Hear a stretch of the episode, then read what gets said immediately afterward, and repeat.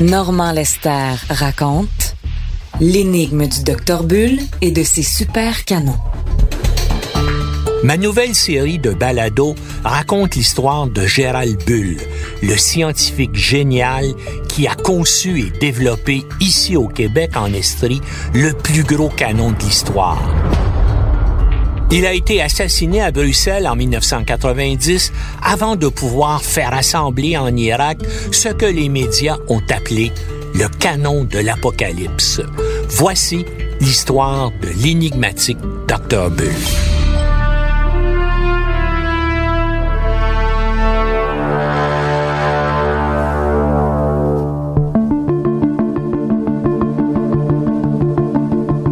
Gérald Bull, jusque-là universitaire ou fonctionnaire scientifique, se lance sur le marché des armes. Pour financer son rêve d'utiliser un canon pour la recherche spatiale, il a besoin de clients et ceux-ci s'intéressent moins à ces super canons à la Jules Verne qu'à des pièces d'artillerie plus conventionnelles utilisables sur les champs de bataille. En 1968, le Space Research Institute, l'institut de recherche spatiale de l'Université McGill qu'il dirige, ferme ses portes faute de fonds. Quelques mois plus tôt, fin 67, Bull a créé la Space Research Corporation, société incorporée au Canada et aux États-Unis la SRC rachète à l'Université McGill ses installations de High Water en Estrie à 80 km au sud-ouest de Montréal. Le polygone de tir, le laboratoire de balistique et l'usine de l'ancien Space Research Institute devient la Space Research Corporation Québec Limitée.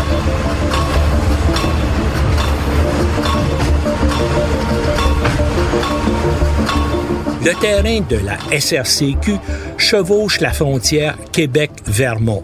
8000 acres au Canada et 2000 aux États-Unis. Une sortie au nord de la frontière, l'autre au sud. Chose unique qu'il faut noter, le gouvernement américain a accepté que des équipements puissent être transférés d'un côté à l'autre de la frontière sur le terrain de la SRCQ sans passer par les douanes. Les recherches secrètes commandées par le Pentagone se poursuivront du côté américain du complexe, les études balistiques et la production d'obus du côté canadien.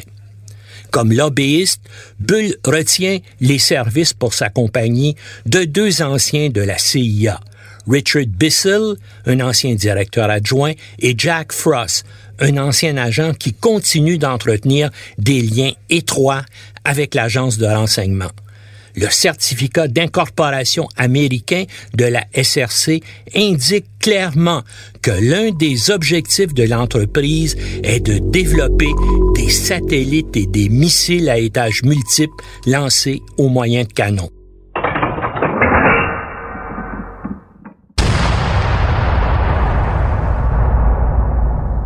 Les applications militaires des recherches de Bull sont ouvertement affirmées. Maintenant qu'il n'a plus à ménager la susceptibilité de fonctionnaires fédéraux ou d'administrateurs universitaires le maître de la science balistique du 20e siècle va réunir autour de lui, dans son repère de Highwater, une centaine de scientifiques, d'ingénieurs et de techniciens de haut niveau. Cette équipe sera à l'origine de pratiquement toutes les innovations importantes qui ont marqué le domaine de l'artillerie lourde après la Seconde Guerre mondiale.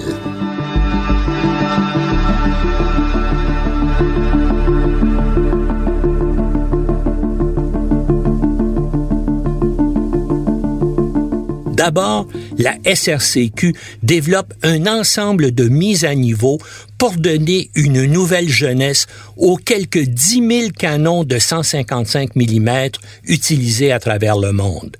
Prix 100 000 dollars canadiens, le tiers environ du prix d'un canon neuf.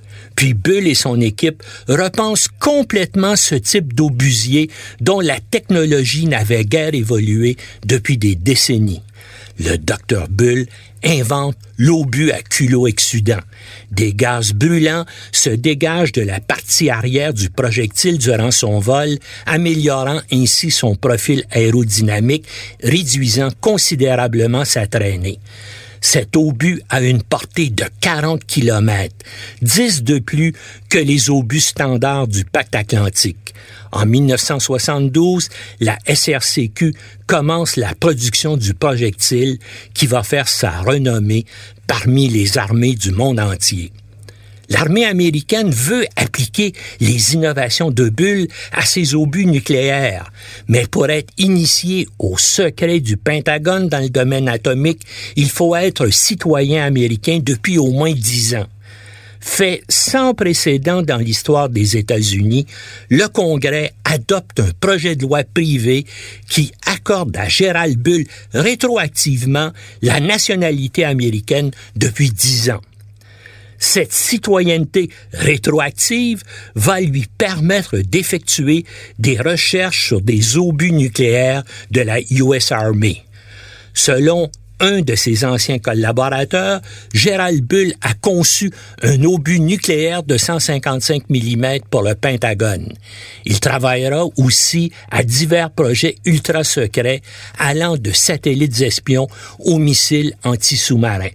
Il commence même déjà à étudier la possibilité d'utiliser des supercanons dans des applications antimissiles balistiques.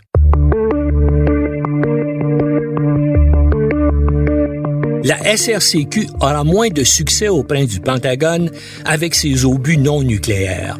Lors de tirs d'évaluation, le canon tirant des projectiles à culot exsudant surclasse facilement les canons standards de l'armée américaine. Mais les Américains ne sont pas acheteurs. Ils le regretteront au début de la guerre du Golfe de 1991.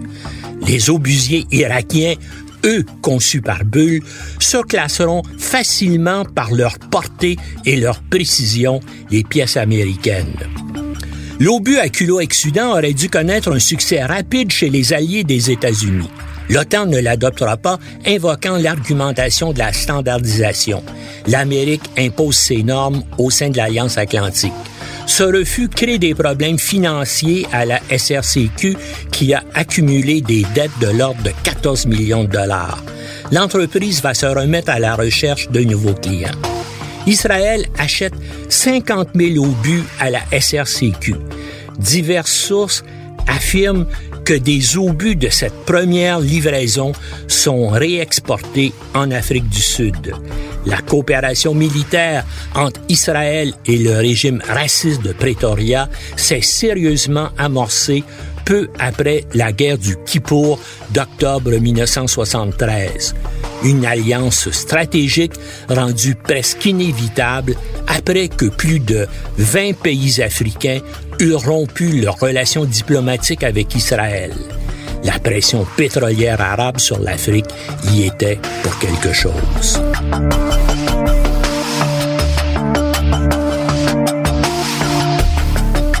1975, l'effondrement de l'Empire portugais d'Afrique entraîne la création d'un État pro-soviétique en Angola.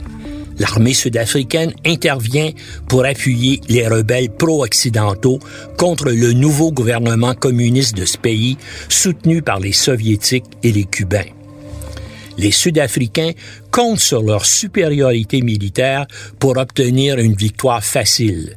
Mais, humiliation, ils doivent battre en retraite devant les tirs des canons soviétiques à longue portée. L'état-major sud-africain avise l'antenne de la CIA à l'ambassade américaine de Pretoria que ses forces ont un besoin urgent d'une pièce d'artillerie capable de contrer les canons déployés par les soviétiques en Angola. Les experts de la CIA ont vite trouvé la solution au problème sud-africain c'est l'invention du docteur Gérald Bull au Québec, l'obus à portée allongée à culot exsudant de 155 mm. Mais il y a un problème. Ces obus ne peuvent être exportés en Afrique du Sud. Les États-Unis appliquent l'embargo des Nations Unies sur les ventes d'armes au régime suprémaciste blanc de Pretoria.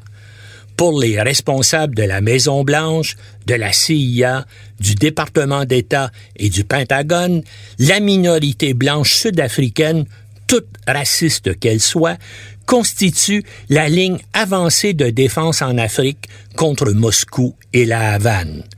À l'instigation de la CIA, une délégation sud-africaine vient rencontrer Gérald Bull au Québec. Son représentant en Europe, Jack Frost, l'ancien espion recyclé dans le trafic d'armes, pense que Bull veut l'écarter de cette juteuse affaire pour ne pas avoir à lui verser une commission de 10% pour se venger, Frost informe le département d'État que la SRCQ et les Sud-Africains négocient un contrat de fourniture d'armes. La dénonciation de Frost est sans résultat. Le contrat de 30 millions de dollars prévoit la fourniture de 50 000 obus de 155 mm à culot exsudant.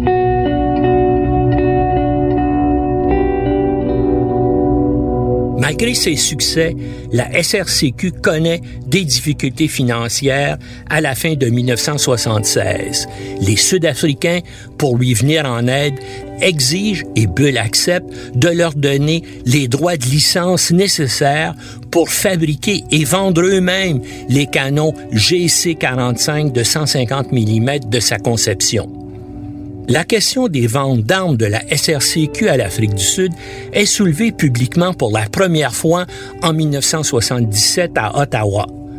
Un leader noir du Zimbabwe, qui est encore la Rhodésie blanche, affirme que plus de 900 tonnes d'armes ont été expédiées du Canada à Cape Town en Afrique du Sud, malgré l'embargo canadien sur les ventes d'armes au régime blanc sud-africain le gouvernement fédéral est contraint d'ouvrir une enquête, même s'il est parfaitement au courant des activités de la SRCQ. L'affaire est rapidement étouffée. Une extraordinaire enquête de l'équipe de l'émission The Fifth Estate de la CBC force cependant les autorités à rouvrir le dossier. Des sources fiables m'ont dit que le service de renseignement militaire soviétique GRU était à l'origine des informations qui ont permis l'enquête journalistique. Des espions du GRU à Pretoria avaient découvert d'où venaient les canons et les obus qui avaient permis aux Sud-Africains de surclasser les canons russes en Angola.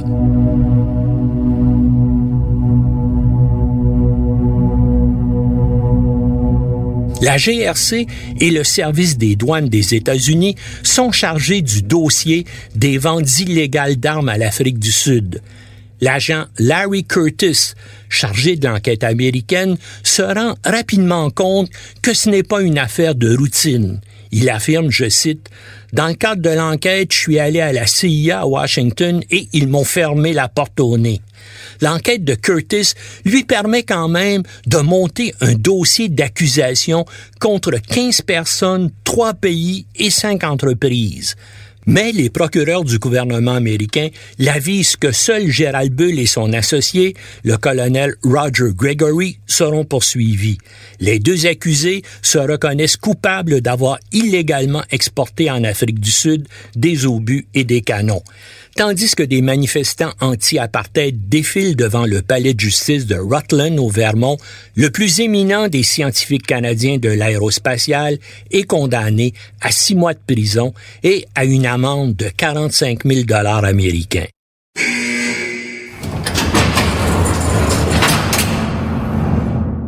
La preuve établie par la douane américaine de la collusion du gouvernement des États-Unis par l'entremise de la CIA avec Bull et la SRCQ ne fut jamais présentée devant le tribunal.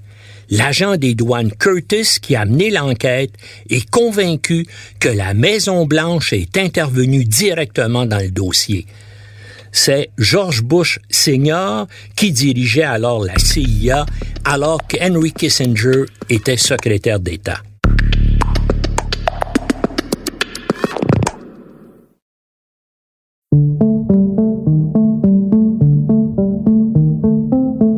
La condamnation à une peine de prison brise Gérald Bull. Son image publique ses affaires et son moral s'effondrent. Avant de commencer à purger sa peine, Bull plonge dans une profonde dépression. Il passe six semaines dans un hôpital psychiatrique du Connecticut où il est placé sous surveillance 24 heures par jour. On craint qu'il se suicide. Le jour où il quitte l'hôpital pour la prison, la SRCQ déclare faillite. Au total, Bull sera incarcéré pendant quatre mois et 17 jours à la prison d'Arlenwood en Pennsylvanie, une institution réservée aux prisonniers VIP. Plusieurs des condamnés des procès du Watergate y ont séjourné. Au palais de justice de Montréal, un tribunal impose une amende de 55 000 dollars canadiens à la SRCQ pour avoir falsifié des informations dans le but d'obtenir un permis d'exportation d'armes. Lorsqu'il est libéré en février 1981, Bull a surmonté sa dépression mais c'est un homme amer qui se dit victime d'une campagne de salissage.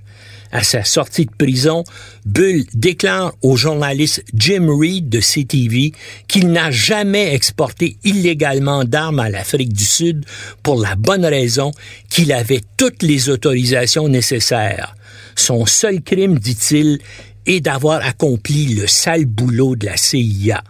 On lui a fait porter l'odieux de vente d'armes à l'Afrique du Sud orchestré par le gouvernement américain. Gérald Bull racontait à qui voulait l'entendre qu'on avait obtenu son silence en échange d'une peine minimale, mais qu'il en savait long sur les façons dont le gouvernement des États-Unis défiait ses propres lois. Il était l'homme qui en savait trop, mais qui ne pouvait rien dire. S'il refusait de se soumettre, il risquait de ne plus jamais être en mesure de travailler à titre de consultant dans le domaine militaire. Et que peut faire le plus grand spécialiste mondial de l'artillerie, sinon travailler dans le domaine militaire?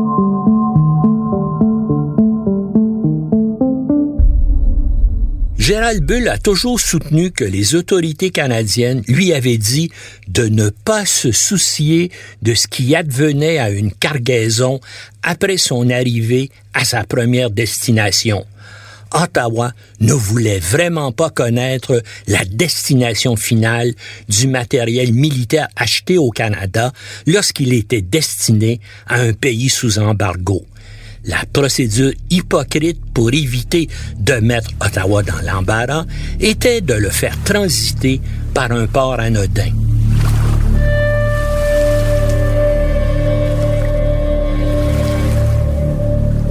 Des enquêtes que j'ai menées alors que j'étais correspondant à Ottawa dans les années 80 m'ont permis de confirmer l'utilisation de cette manigance dans d'autres affaires d'exportation illégale de matériel militaire canadien. J'ai ainsi révélé au téléjournal de Radio-Canada que durant la guerre Irak-Iran des années 80, d'énormes quantités de poudre à canon fabriquées par Expro ici à Valleyfield ont été expédiées en Iran. J'ai découvert que les cargaisons étaient transbordées dans des pays de transit, notamment le Portugal, pour ensuite prendre le chemin de Bandar Abbas en Iran.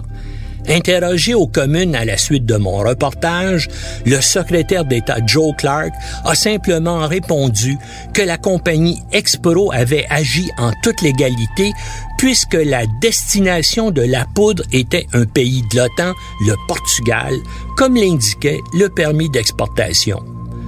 Le rôle d'Ottawa dans des affaires d'exportation illégale d'armes au régime raciste de Pretoria est troublant dans un mémorandum qu'il avait préparé peu avant sa mort, dont j'ai obtenu copie, Gérald Bull soulève plusieurs questions embarrassantes pour le gouvernement canadien.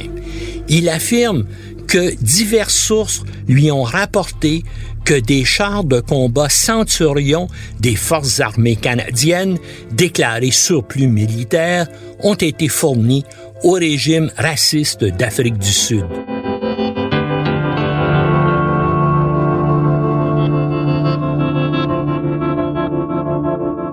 Durant la guerre du Kippour de 73, Israël a perdu un grand nombre de centurions détruits par des missiles anti-chars égyptiens.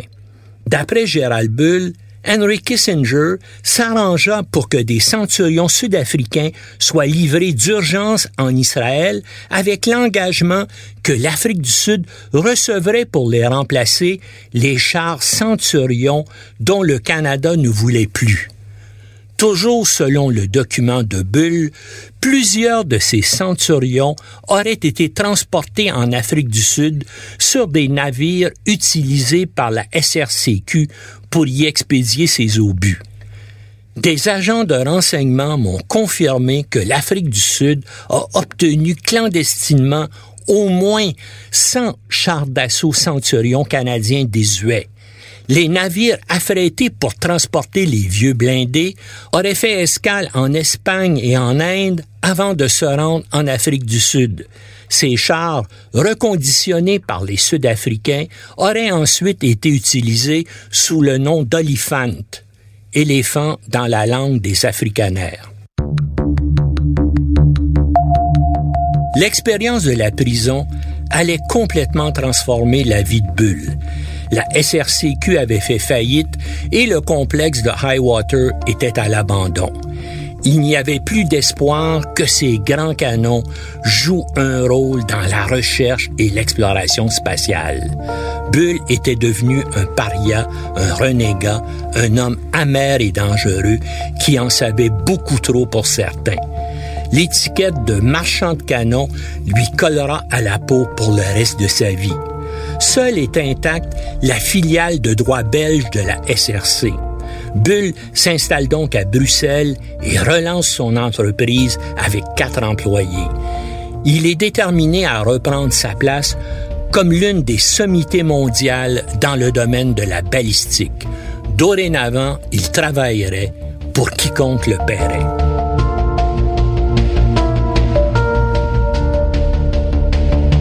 Colère de Bull au sujet de ce qui lui est arrivé ne s'est pas atténuée avec les années, mais est plutôt devenue dévorante. S'ils pensent qu'ils ont brisé ma volonté, ils se trompent, rageait-il. Gérald Bull n'avait pas dit son dernier mot.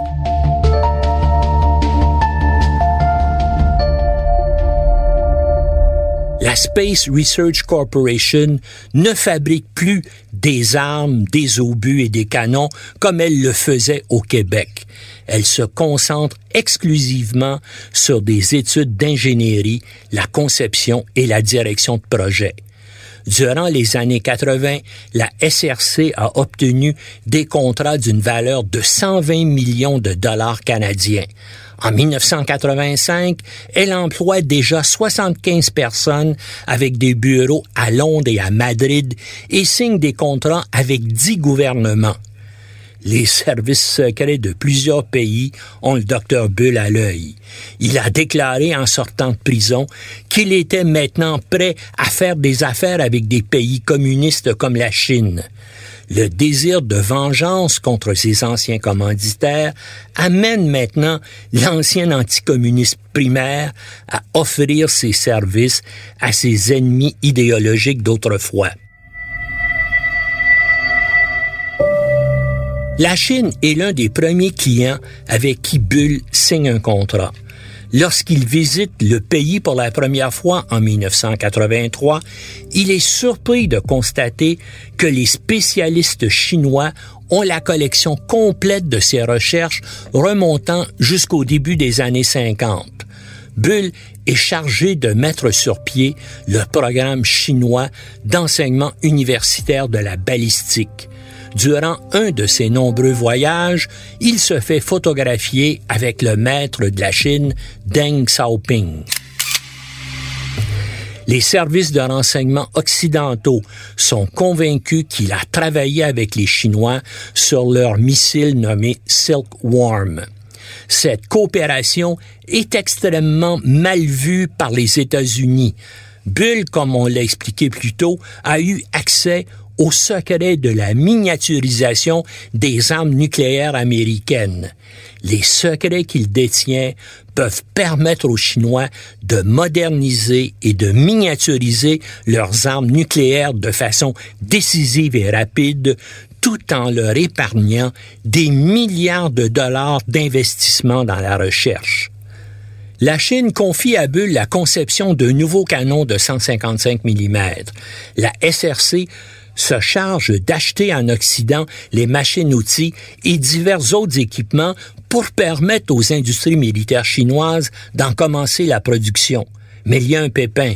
Washington pourrait considérer que la technologie bulle est de conception américaine et que son utilisation nécessite l'autorisation du département d'État.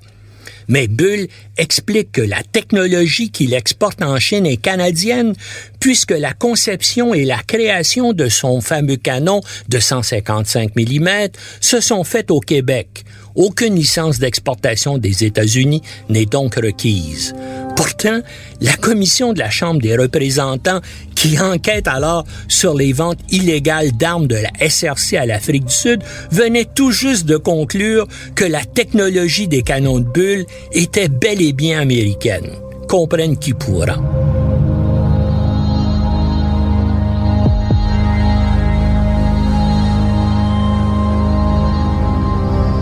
C'est alors qu'entre en jeu l'empêcheur de danser en rond qui a mis Bull derrière les barreaux. L'agent spécial Larry Curtis, oui, oui, encore lui, du service des douanes des États-Unis. Curtis interpelle un proche collaborateur de Bull, Dennis Lister, à la frontière canadienne alors qu'il rentre aux États-Unis.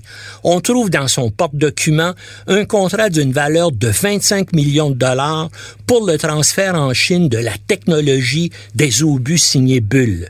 Le service des douanes estime qu'il s'agit d'un transfert de technologie qui est interdit en vertu des lois américaines. Mais la nouvelle enquête du service des douanes à propos de Bull est elle aussi étouffée en haut lieu? Mais pourquoi l'affaire s'est-elle arrêtée là? c'est qu'à l'été de 1985, le Pentagone a décidé de favoriser secrètement la modernisation de l'armée chinoise et d'encourager les ventes d'armes américaines à Pékin. Le Pentagone va même contribuer l'année suivante à la production des obusiers de 155 mm que Bull a dessinés pour les Chinois et s'arrange aussi pour que leurs obus soient fabriqués aux États-Unis. C'est durant la guerre Irak-Iran des années 80 que Bull a commencé à faire de l'argent grâce aux redevances provenant de la vente de ses canons conventionnels. Des centaines sont acquis par les deux belligérants d'entreprises qui ont obtenu de la SRC le droit de les fabriquer. Bull reçoit sa part sur chaque vente puisqu'il détient des brevets. Les obusiers de 155 mm se vendent un peu plus d'un million de dollars canadiens sur le marché international régulier ceux vendus sur le marché noir ou gris des ventes illégales, et il y en a beaucoup, coûtent encore plus cher.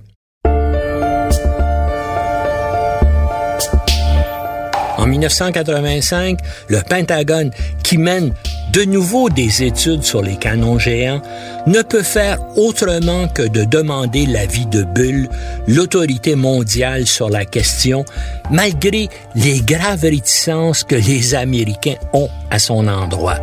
Et lui ne peut refuser l'invitation qui confirme sa prééminence dans le domaine il propose aux généraux américains ébahis un canon intercontinental dont la portée pourrait atteindre 9600 kilomètres. Bull montre à son auditoire les plans de son chef-d'œuvre sur lequel il planche depuis 20 ans. Un canon, insiste-t-il, qui est techniquement facile à produire et qui ne coûterait que 10 millions de dollars dans les hautes sphères du Pentagone où on paie un bombardier B-2 400 millions de dollars et un siège de toilette d'un avion patrouilleur 700 dollars, on entend rarement parler de système d'armes complet avec un coût aussi ridiculement insignifiant. Mais le Pentagone rejette encore une fois l'idée du supercanon. Gérald Bull est de nouveau à la recherche d'un commanditaire pour sa grande obsession. Il séduira Saddam Hussein. Et ses amis chinois développeront après sa mort un canon géant à la fin des années 90 utilisant ses travaux. Les Américains, eux, viennent tout juste d'en relancer le développement à l'automne 2018.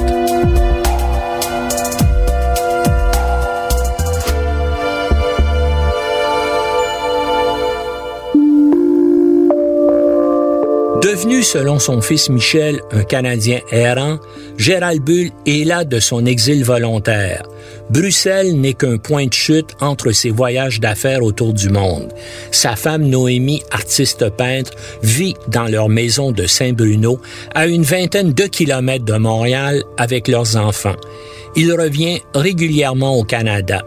Il passe à plusieurs reprises ses vacances en Gaspésie, un coin du Québec qu'il aime bien. Sa famille le rejoint plusieurs fois par année à l'étranger. Pour les fêtes de fin d'année, Gérald Bull retrouve ses sept enfants, cinq garçons et deux filles, et ses dix petits-enfants dans la magnifique maison de campagne qu'il s'est fait construire à Highwater sur la partie de l'ancien polygone de tir de la SRCQ.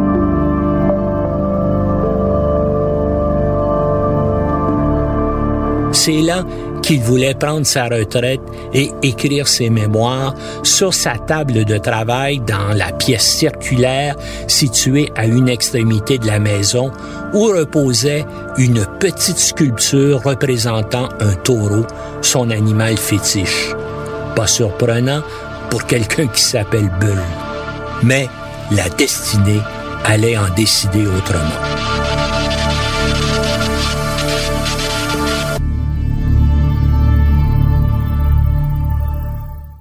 Dans le prochain et dernier épisode de cette série, nous allons suivre Gérald Bull dans ses recherches sur l'histoire de l'artillerie et celle des supercanons. Du fameux canon mal nommé Grosse Bertha qui bombarda Paris en 1918 d'une distance de plus de 120 km au canon géant V3 avec lequel Hitler voulait bombarder Londres à partir de Calais. Je vous invite à suivre mon blog sur le site du Journal de Montréal et du Journal de Québec. Si ce balado vous a plu, je vous encourage à le partager sur vos réseaux. Si vous l'écoutez sur une autre plateforme que Cube Radio, n'hésitez pas à laisser un commentaire. C'est très utile pour faire découvrir la série. Merci d'être à l'écoute. C'était un balado de Normand Lester. À la réalisation, Bastien Gagnon La France. Au montage, Philippe Séguin. Une production Cube Radio.